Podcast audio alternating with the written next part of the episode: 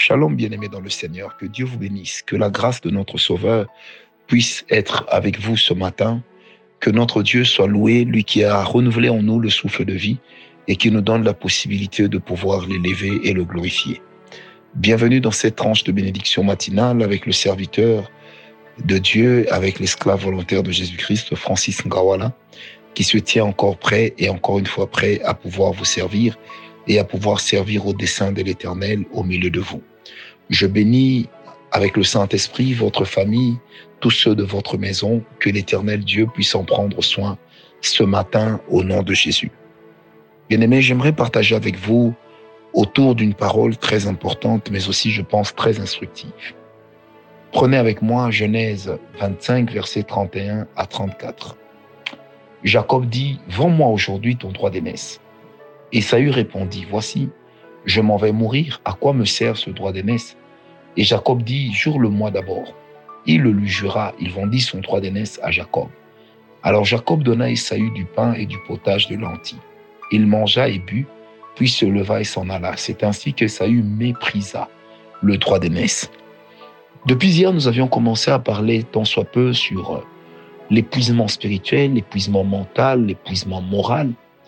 Et j'ai insisté sur le fait que c'est quelque chose qui peut arriver à chacun d'entre nous.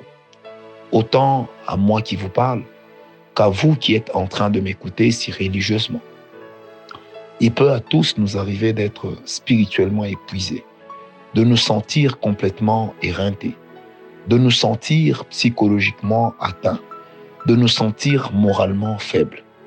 Alors ce matin, j'aimerais vous donner encore sept choses qui peuvent conduire une personne à connaître l'épuisement spirituel. N'oubliez pas que hier, nous avions défini l'épuisement spirituel comme étant une condition totale de perte de force spirituelle, de perte de ressources spirituelles, mais aussi, j'aimerais le dire très bien, de perte de ressources ou de force mentale ou encore psychologique. Bien aimé, vous savez que le diable nous combat depuis toujours. Il n'a pas attendu que nous puissions prendre conscience de qui nous sommes pour qu'il nous combatte. Il a commencé puisque la Bible dit de lui qu'il est l'ennemi non seulement des saints, mais il est l'ennemi de tous les humains. Bien aimé, sept choses qui peuvent amener, conduire une personne à se retrouver épuisée spirituellement. La première chose, bien aimé, c'est une maladie qui dure qui finit par être accepté dans le cœur et dans la tête. Je répète, une maladie qui dure, qui finit par être acceptée dans le cœur et dans la tête. Bien aimé, il est très important à savoir que des fois, il nous arrive d'atteindre un niveau où nous commençons à appeler la maladie ma maladie. En ce moment-là, vous allez vous rendre compte que certaines personnes peuvent croire en toute chose, peuvent croire à la sortie de toute forme de crise, à la guérison de toute forme de maladie mais sauf de ce qui est devenu leur maladie. Ce matin, j'aimerais te dire que cette maladie n'est pas ta maladie. En tant qu'enfant de Dieu, tu es candidat à la santé divine. Tu es candidat à être en forme. Tu es candidat à l'équilibre corporel, psychique, psychologique, mental et surtout spirituel. La deuxième chose qui peut conduire l'homme à connaître l'épuisement spirituel, bien-aimé, c'est la mauvaise compréhension de l'école de Dieu. Vous savez, j'ai toujours été un peu choqué de me rendre compte qu'aujourd'hui, au milieu de nous, enfants de Dieu, des fois nous courons vite en besogne parce que nous pensons interpréter le temps de Dieu tel que nous, nous le pensons, tel que nous, nous le voyons. Des fois, nous allons dans les faux fuyants et après, nous collons notre attitude à Dieu. Bien-aimé, ne pas comprendre l'école de Dieu, c'est une tare qui peut vous causer à la longue beaucoup de retard. J'ai toujours dit, lorsqu'on est entré par la grande porte, on ne sort jamais par la fenêtre. J'aime le dire aux enfants de Dieu. Vous savez, des fois, une relation brisée, un amour perdu, peuvent aussi être le fruit de la mauvaise compréhension de l'école de Dieu. Être pressé dans la vie peut aussi être le résultat de la mauvaise compréhension de l'école de Dieu. Dans l'école de Dieu, c'est Dieu qui est le maître et nous ne sommes que ses étudiants. Nous sommes des apprenants alors que le Seigneur est notre enseignant. Il est important, bien aimé, de ne jamais, alors jamais perdre de vue que dans l'école de Dieu, c'est Dieu seul qui fixe les règles de jeu et c'est lui seul qui fixe les objectifs à atteindre. Mais n'oubliez pas que dans l'école de Dieu, comme dans toute pédagogie, il y a toujours une manière par laquelle et avec laquelle le Seigneur Dieu procède parce qu'il doit y avoir un but. L'Éternel ne peut pas marcher contre sa propre parole. L'Éternel ne peut pas marcher contre les lois de la bonne morale. L'Éternel ne peut pas marcher contre les principes de la politesse. Bien-aimé, la mauvaise compréhension de l'école de Dieu peut vous amener à court-circuiter le plan de Dieu dans votre propre vie et par conséquent à vous retrouver épuisé puisqu'alors vous aurez utilisé toutes vos ressources sans être arrivé à Canaan.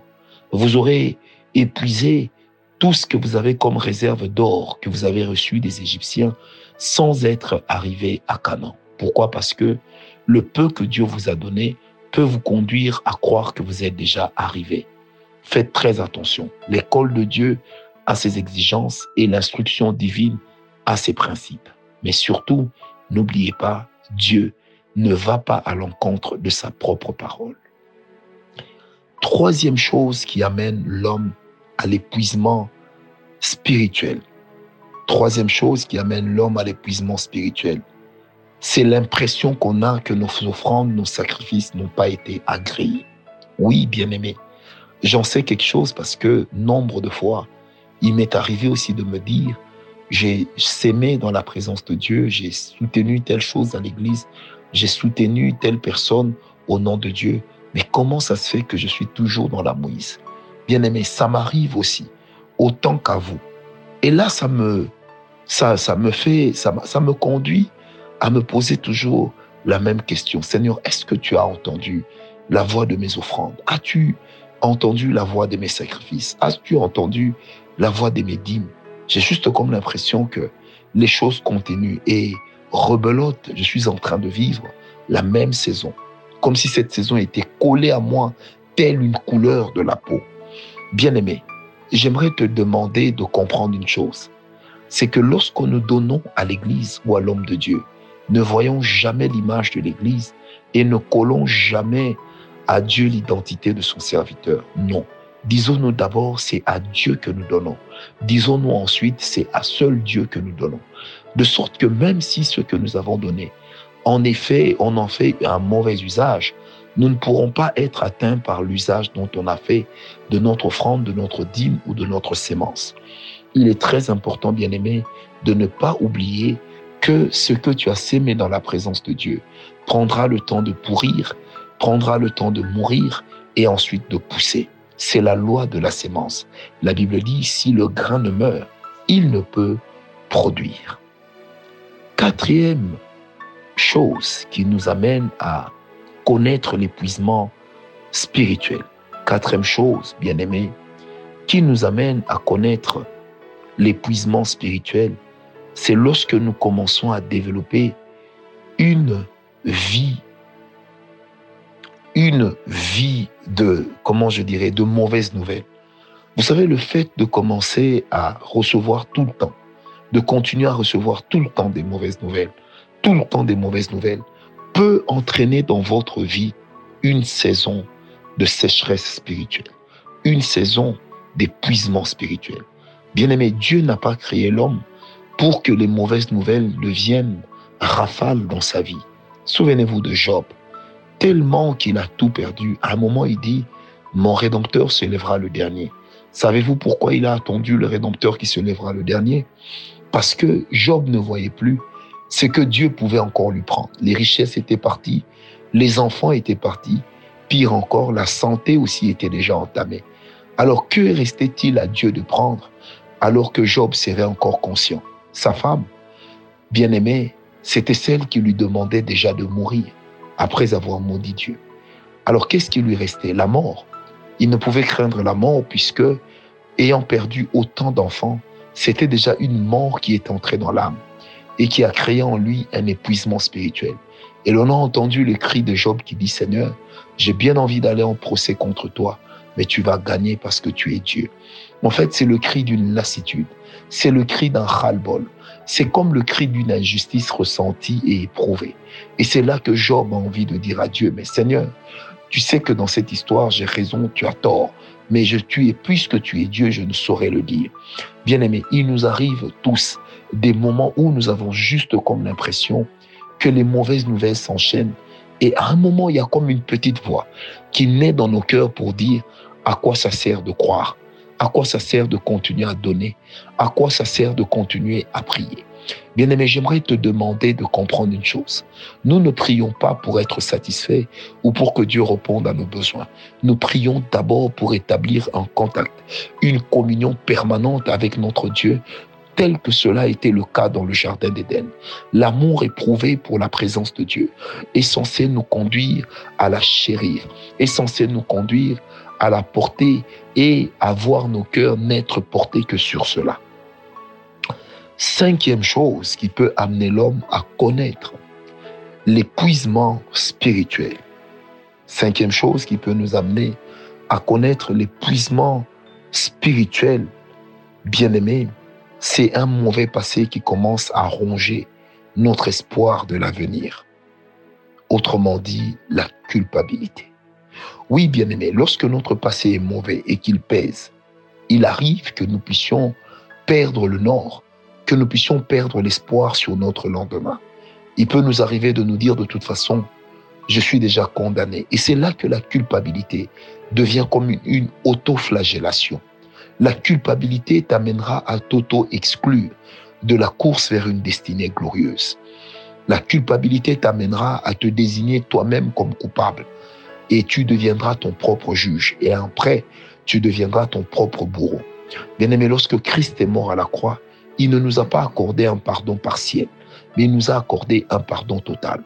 C'est pourquoi il vaut la peine de savoir, bien aimé, que le passé doit rester derrière et que nous, nous sommes avec Christ avançant de gloire en gloire. Et lorsqu'une voix te dit qu'il n'y a plus d'espoir pour toi devant, rappelle à cette voix qu'il est écrit dans la parole de Dieu que l'Éternel a pour moi des projets de bonheur et non de malheur. Lorsque le diable te rappelle le mal dans lequel tu étais tombé, n'oublie pas de lui rappeler qu'à la croix, Jésus est mort pour tous nos maux. Lorsque le diable te rappellera ce que tu as eu à faire et qui est en train de charger ton cœur, n'oublie pas de lui dire que la repentance efface tous les péchés, totalement et non pas partiellement. Alors prends courage ce matin Relève-toi donc de tes cendres. N'accepte pas que le diable puisse te ramollir. N'accepte pas que le diable puisse fixer les règles du jeu dans ta vie. Tu es un enfant de Dieu. Les challenges d'aujourd'hui ne veulent pas dire que c'est le terminus de ta vie. J'aimerais t'encourager à te relever. Demain, je continuerai avec les trois points restants avant que nous puissions voir comment est-ce que nous pourrons vaincre l'épuisement spirituel. Mais n'oublie pas, ce soir, ce matin, allais-je dire, fais des déclarations de foi. Saisis par la foi les choses auxquelles tu crois. Tu as peut-être les douleurs qui te disent que tu as un cancer naissant. Tu as peut-être des douleurs qui te disent que tu es rejeté.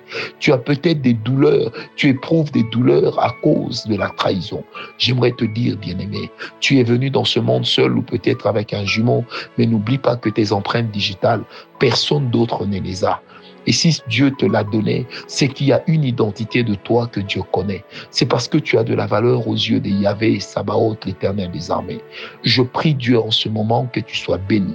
Je prie Dieu en ce moment que sa grâce te localise, que sa faveur te pousse de l'avant, que l'Éternel te soutienne et comme il est écrit, qu'il relève la corne de son oin, qu'il te relève de ta faiblesse et te donne un nouveau souffle de force, un nouveau souffle de foi, que tu sois béni de la bénédiction des fils d'Abraham, de la bénédiction des filles de Sarah, que les, que tu possèdes les portes de tes ennemis, que tu possèdes les territoires de tes ennemis. Je prie pour cela au nom de Jésus, que le Dieu de l'esprit des prophètes te localise là où tu es. Et devant ce désespoir qui était né en toi, je prie que l'Éternel te donne de l'espérance. Au nom de Jésus, j'ai prié. Amen. Paix et grâce. grâce.